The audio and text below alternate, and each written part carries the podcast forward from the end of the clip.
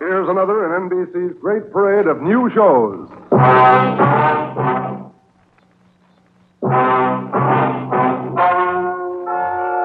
Ladies and gentlemen, the story you are about to hear is true.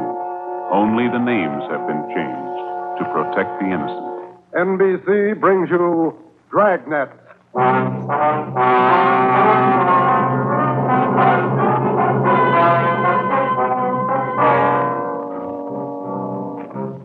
You're a detective sergeant. You're assigned to homicide detail. A 22-year-old girl has disappeared. A letter has been received. It demands $30,000 for the girl's return. The letter is signed, The Wolf. Your job, get him. Dragnet, the documented drama of an actual crime, investigated and solved by the men who unrelentingly stand watch on the security of your home, your family, and your life. For the next 30 minutes, in cooperation with the Los Angeles Police Department, you will travel step by step on the side of the law through an actual case transcribed from official police files. From beginning to end, from crime to punishment, Dragnet is the story of your police force in action.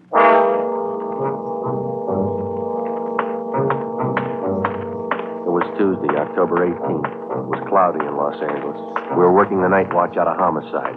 My partner's Ben Romero. The boss is Ed Backstrand, chief of detectives. My name's Friday. I was on the way back from the stats office, and it was 3:26 a.m. when I got to room 42. Homicide. Got those mugs you asked for, Joe. Here they are. Thanks, Harris. Backstrand leave yet? In a minute. I'm going out with him. What's the address out there, the Sullivan place? 814 Castro Boulevard. You go straight out Santa Monica, take a left at Castro. I remember. You ready, Chief? Yeah, man. Friday, you call Romero yet? Right now. Get on it. This one we don't fool with. Yeah. Come on, Harris.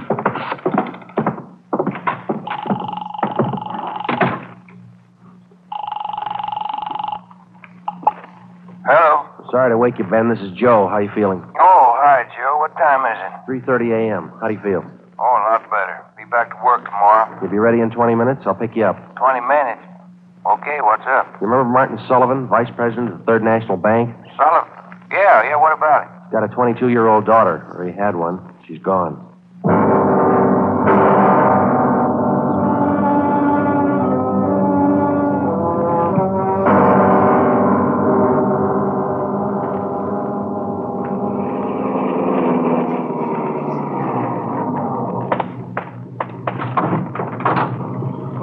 You made good time, Joe. Where are we headed? Sullivan home out on Castro Boulevard. Ed's out there now with Harris. Any leads to work on? No, nothing so far. The girl disappeared a little before 1 o'clock yesterday afternoon. At 11 last night, he got a letter. They want $30,000. Sullivan hasn't got that kind of money. Yeah, I know it. Poor guy's almost out of his mind. Fill me in. How did it happen? Well, the guy took the girl out of business school. He had her called out of class. Told her her father was sick, said he was a friend of the family. Well, how about the teachers? What was their story? Said the girl didn't want to go with the man at first, but he finally talked her into it. Kept telling her her father was dying. That's about as low as it come? Yeah. Did he use a car? Witnesses said it was a blue sedan. They didn't get the license number or the make. Did they remember what the guy looked like? About 5'9", 160, brown suit, dark hair. Nothing else? No. Here's a copy of the letter. The usual. Read it. Yeah. I have your daughter, Judy. Get, what's that? $30,000. $30,000 quick if you want her back alive. Don't call police or I'll kill her. Contact you later. Signed, what was it? The Wolf. Oh, Wolf, huh? I could think of a better name. Come on, here we are. Who's got the original note, Joe? Lee Jones down at the crime lab. He's checking it for prints and handwriting. Well, if he was... Oh, hi, Davis. Right on the house, boys. She's waiting for you. Thanks, Dave.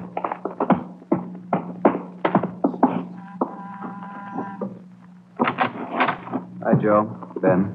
In the living room. Thank you. That's the way I see it, Mr. Sullivan. Now, you understand exactly what you have to do? Yes, sir. I'll do as you say. All right. Here are the two men who'll help you. Sergeant Friday and Sergeant Romero, homicide. Yes, sir. How do you do? I'll do. Mr. Backstrand, are you sure about all this? He might get frightened.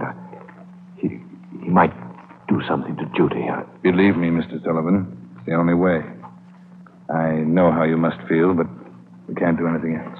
Oh, all right, I want to see Mrs. Sullivan first. I'll be ready in a moment. Any developments? Yeah. Come on back in the dining room.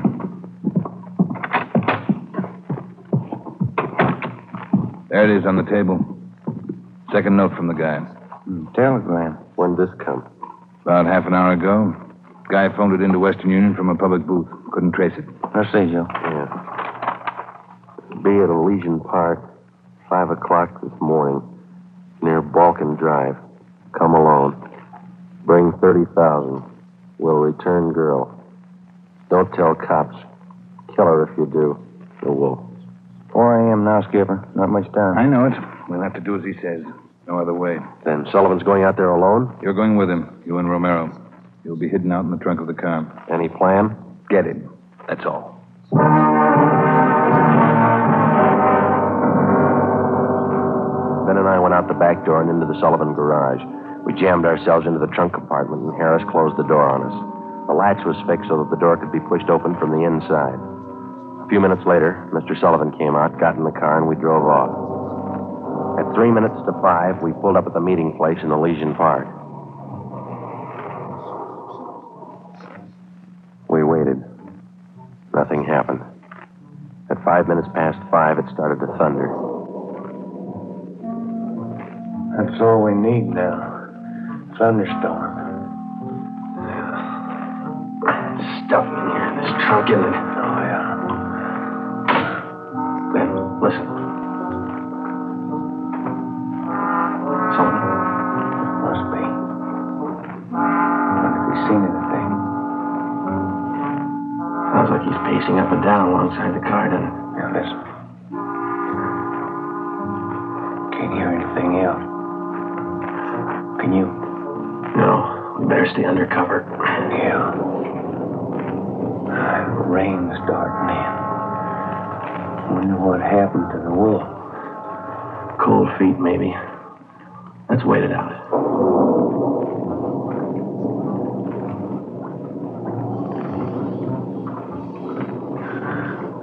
Joe. Yeah? What time you got now? Move over a little. Let me get my watch up. Yeah. A little past 5:30. Sergeant. Sergeant. Mr. Sullivan? Yes. Do you think he's coming? He's late. It's getting daylight. We better wait it out, Mr. Sullivan. Now, look, don't come back here again. If he's watching, you might tip him off. Oh, all right. All right. Poor guy. I hear it. Coming up the road toward us. It's stopping. Yeah.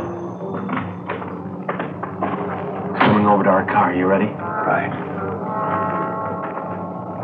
Talking with Sullivan. They're coming back here. Now watch it. Friday, Romero. That's you, Ed? Yeah. The meeting's off. Come on out. All right. Got a cramp in my leg. Well, I'm cramped all over. Mr. Sullivan, drive back home. We'll contact you there. All right, Chief. Ben, Joe, come on over to the car. What's the story, Ed? The guy had no intention of following through with this meeting tonight. Well, how come? He told us. He phoned at 5 o'clock. Tried to trace the call. He wouldn't stay on the line long enough. What did he have to say? He wanted more money.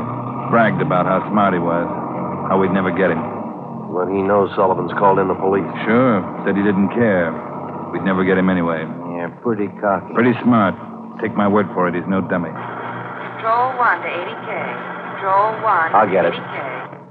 It. 80K to Control 1. 80K to Control 1. Go ahead. 80K, go to your office, code 3. Go to your office, code 3. GMA 267. All right, Romero. Let's roll.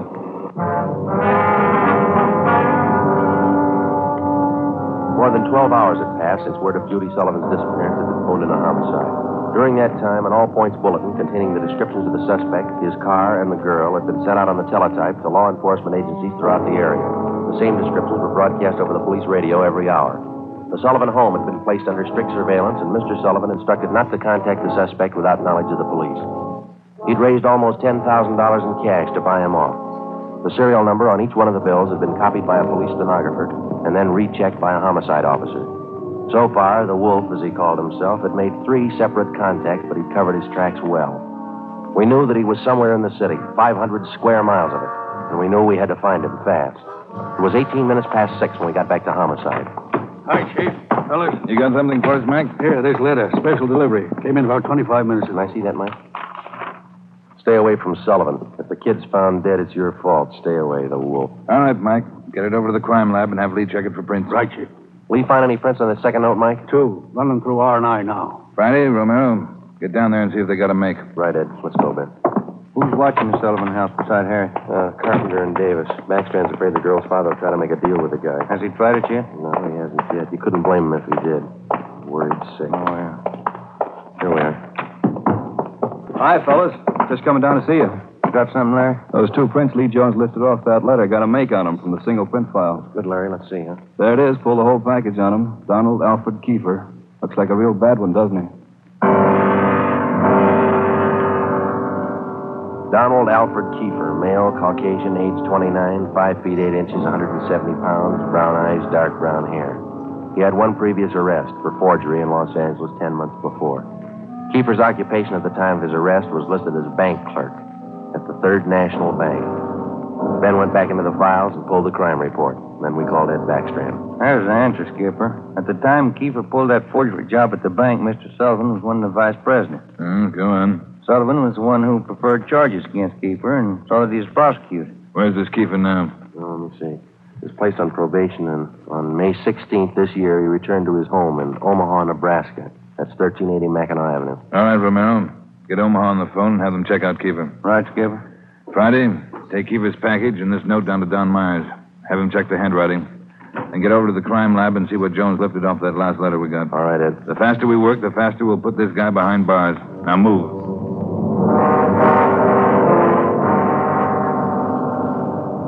How's the writing compared, Don? What'd you find? Yeah, it looks good. See here? Slants as crosses. Double loops as L's, open A's, pressure on the downstroke. Donald Kiefer, Wolf, same handwriting.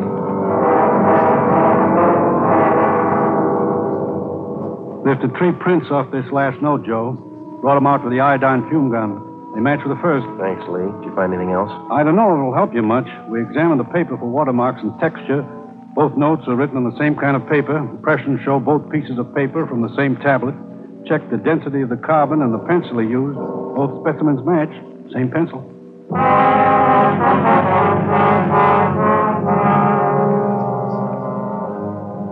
By mid-afternoon, Donald Kiefer's description had been broadcast throughout the area. Bulletins were dispatched to all departments, and an APB was teletyped for the entire state. Men were stationed at every post office in the city to watch for notes that might come through the mail. The bus depots, railroad terminals, the airports, and all the main roads leading out of the city were under strict surveillance. The entire Los Angeles area was broken down into single square-mile districts, and a house-to-house canvass was started. A squad of men were assigned to cover each square mile. Outlying towns and cities were requested to do the same. By 5 o'clock that afternoon, the greatest dragnet operation in the history of the city was underway. We were sure Donald Kiefer was somewhere inside. At 12 minutes past 5, Ben got the call back from the Omaha police. Yeah, I got it. 6 X-ray 419. Nebraska place, right. Well, thank you a lot. Yeah, bye. They had a make on the car. Lots more. The Omaha cops looking for Kiefer, too. Want him for a robbery there 2 months ago. Yeah? And that robbery used a stolen 1939 blue sedan. Nebraska license plate, 6 X-ray 419. How about his family and his friends back there? They all been checked? Yeah. Well, get that car description to communications, huh? APB, teletype, and broadcast. I'll tell him. Yeah, right, Joe. Right in, Romero. Yeah. What are you tied up with? Well, just got a call from Omaha. Make on Kiefer in the car. Give it to me. You two get out to the Sullivan house fast as you can. See Harris. What's happened, Skipper? Martin Sullivan's disappeared.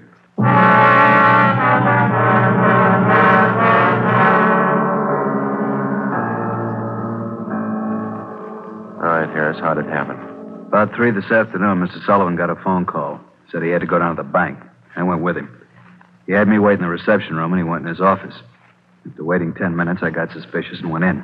He was gone. That's it. Did he get any more money? This morning, $5,000. Did you get the serial numbers off the bills? Yeah. Shouldn't have let him get out of my sight. Forget it. Right now, we've got to find out where he's gone to meet Kiefer. Did you talk to Mrs. Sullivan about it, Harris? She says she doesn't know anything about it. Let's try her again. Come on, let's go inside. All right, fellas. All right. Where's Mrs. Sullivan, Dave? Back in the sitting room, lying down. Doctor's with her. Come on. What time you got, Ben? 6:35. I'll get it. Hello? Where are you?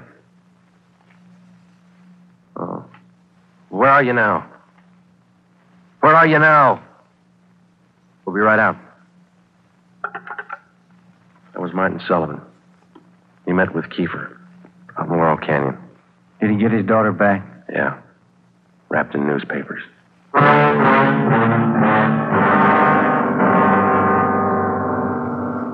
All cars in the area were notified that a contact had been made with Kiefer. We got in the car and drove out to Laurel Canyon. The entire area had been blocked off.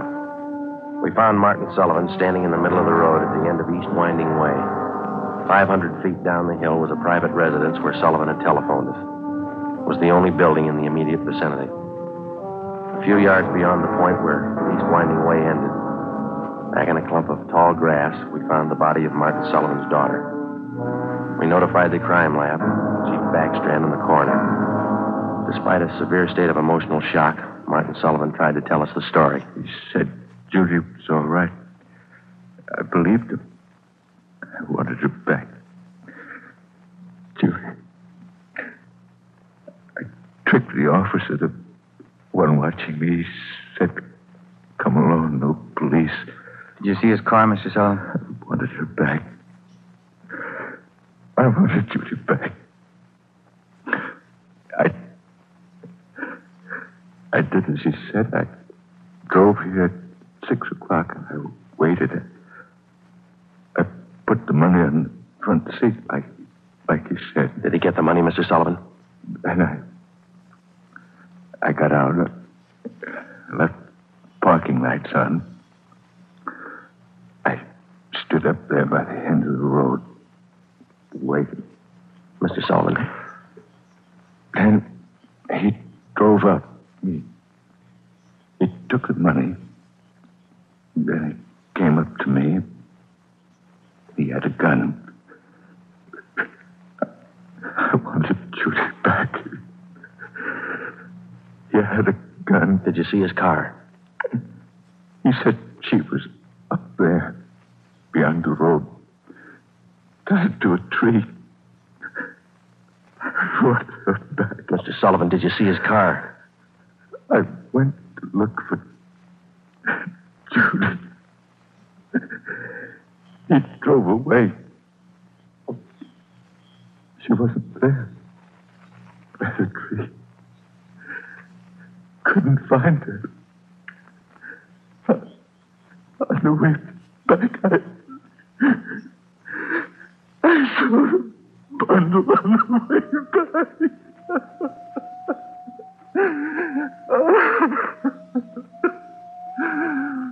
Let me find it. He killed it. Let me find it.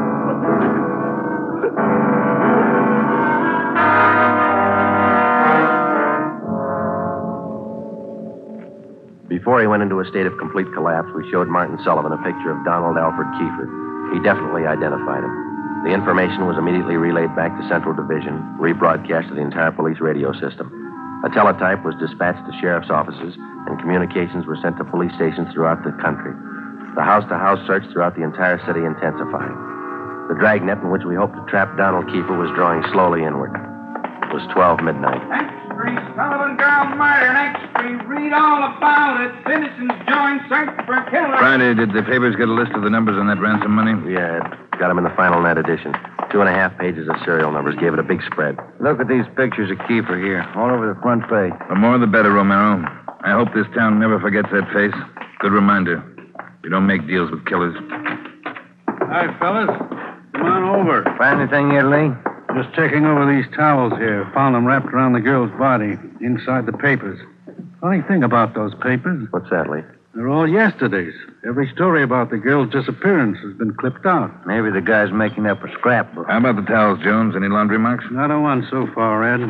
Every one of them was clipped off. Pretty smart. The morgue post the body in? They're doing it now. Yeah, nasty one. Yeah. Did you get any footprints or tire marks out where they found the body? Lots of them, all cast. Bossy and Taylor are checking them. Not one thing. What is it, Jones? I don't know. Under the seam here, this towel. Wait a minute. Joe, that pair of snippers there. Yeah, there you are. Thanks. Just back under the seam. There. That's one tag he missed. Any markings, Lee? Yeah. Greenway Apartments, Los Angeles.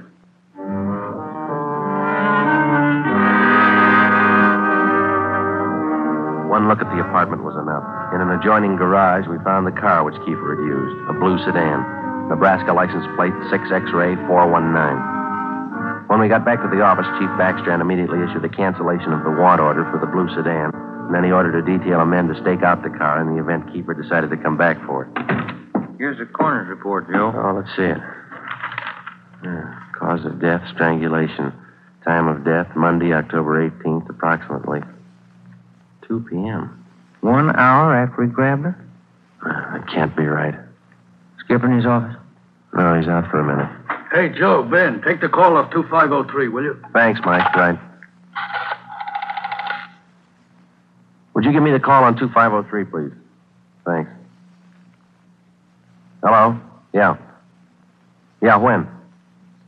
We'll be right over. Some of the ransom money, Ben, just showed up. Beverly and Highland. Come on.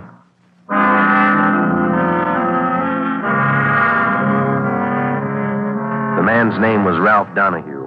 He operated a used car lot on the corner of Beverly and Highland. He told us that early that morning he sold a dark blue late model coupe to a man who gave his name as Fred Sims. The man paid for the car in cash. Donahue told us that he checked the serial numbers on the bills after the man had driven away. Serial numbers check out, Joe, every one of them. If I only thought to look, officer, and you know I generally do. I'm the suspicious kind anyway, but, this morning I must have been asleep. You got the full description on the car, Ben? Yeah, Joe. All right, let's get it on the air right away. I saw his mug in the paper while I was waiting for you. Too late. Sorry. Yeah, thanks.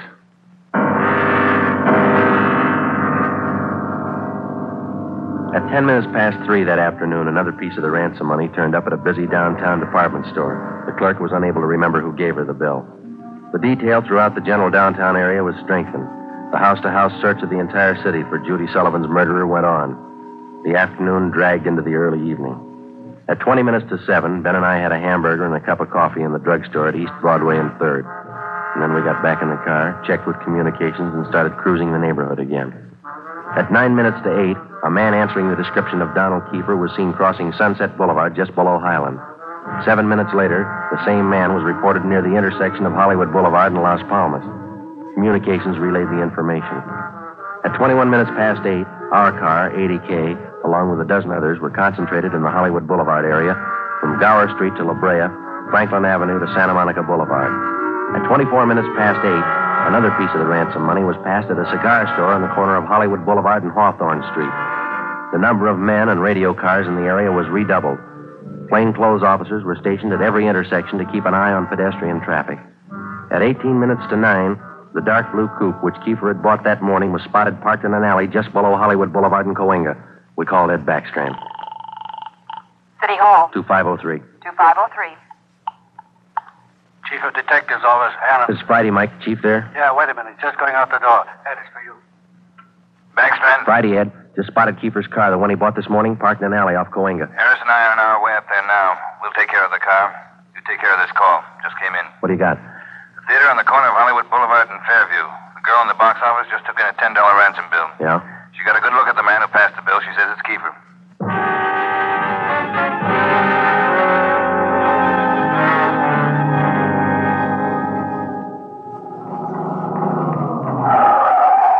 Ben, come on. Yeah. You've got the list of serial numbers? Right here. Let's check at the window.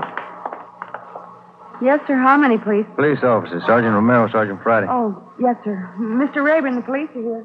Would you step around to the side door, Sergeant? Yes, ma'am. Margie, relieve Francis for a minute. Francis, come here. Bring that $10 bill with you. Sharp girl, officer, that Francis. Sharp. Here it is, Mr. Rayburn. All right, Sergeant. There you are. $10 bill and the list of serial numbers.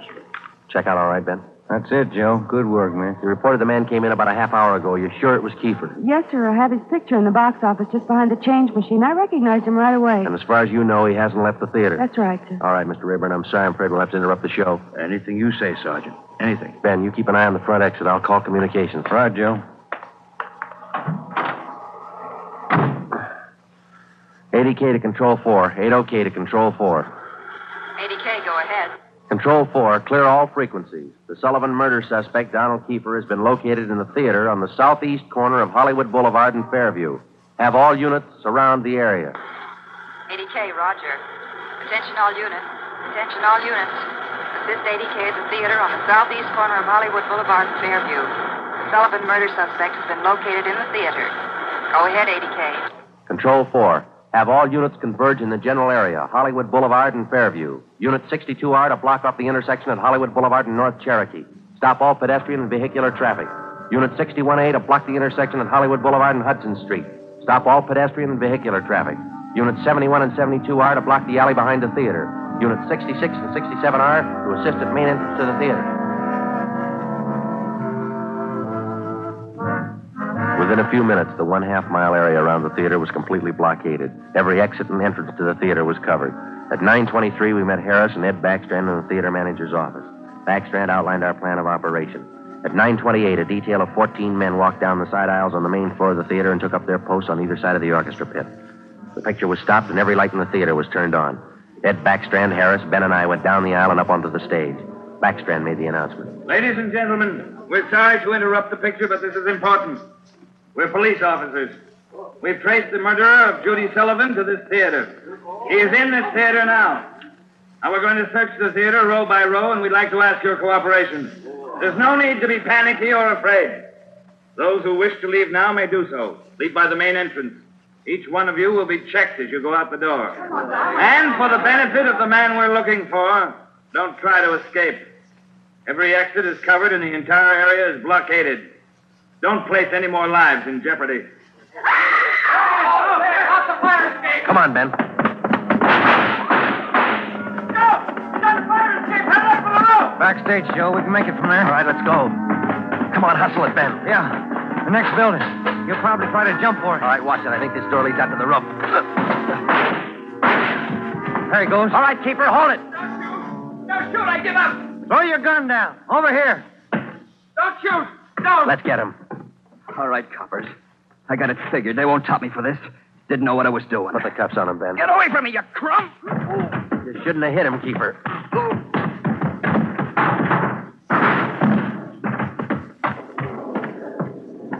All right, Ben. Try the cuffs now. Yeah. Come on, let's get him in out of the rain. What's the hurry? Why spoil a good rain?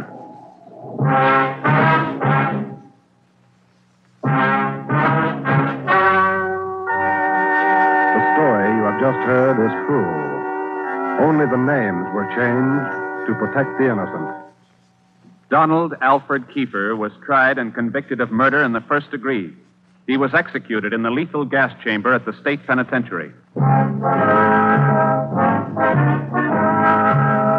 You have just heard the 15th in a new series of authentic cases transcribed from official files. Technical advice for Dragnet comes from the Office of Acting Chief of Police, W.A. Wharton, Los Angeles Police Department. Tonight's program is dedicated to Deputy United States Marshal John B. Glenn of Boise, Idaho, who on the morning of July 31st, 1940, gave his life so that yours might be more secure.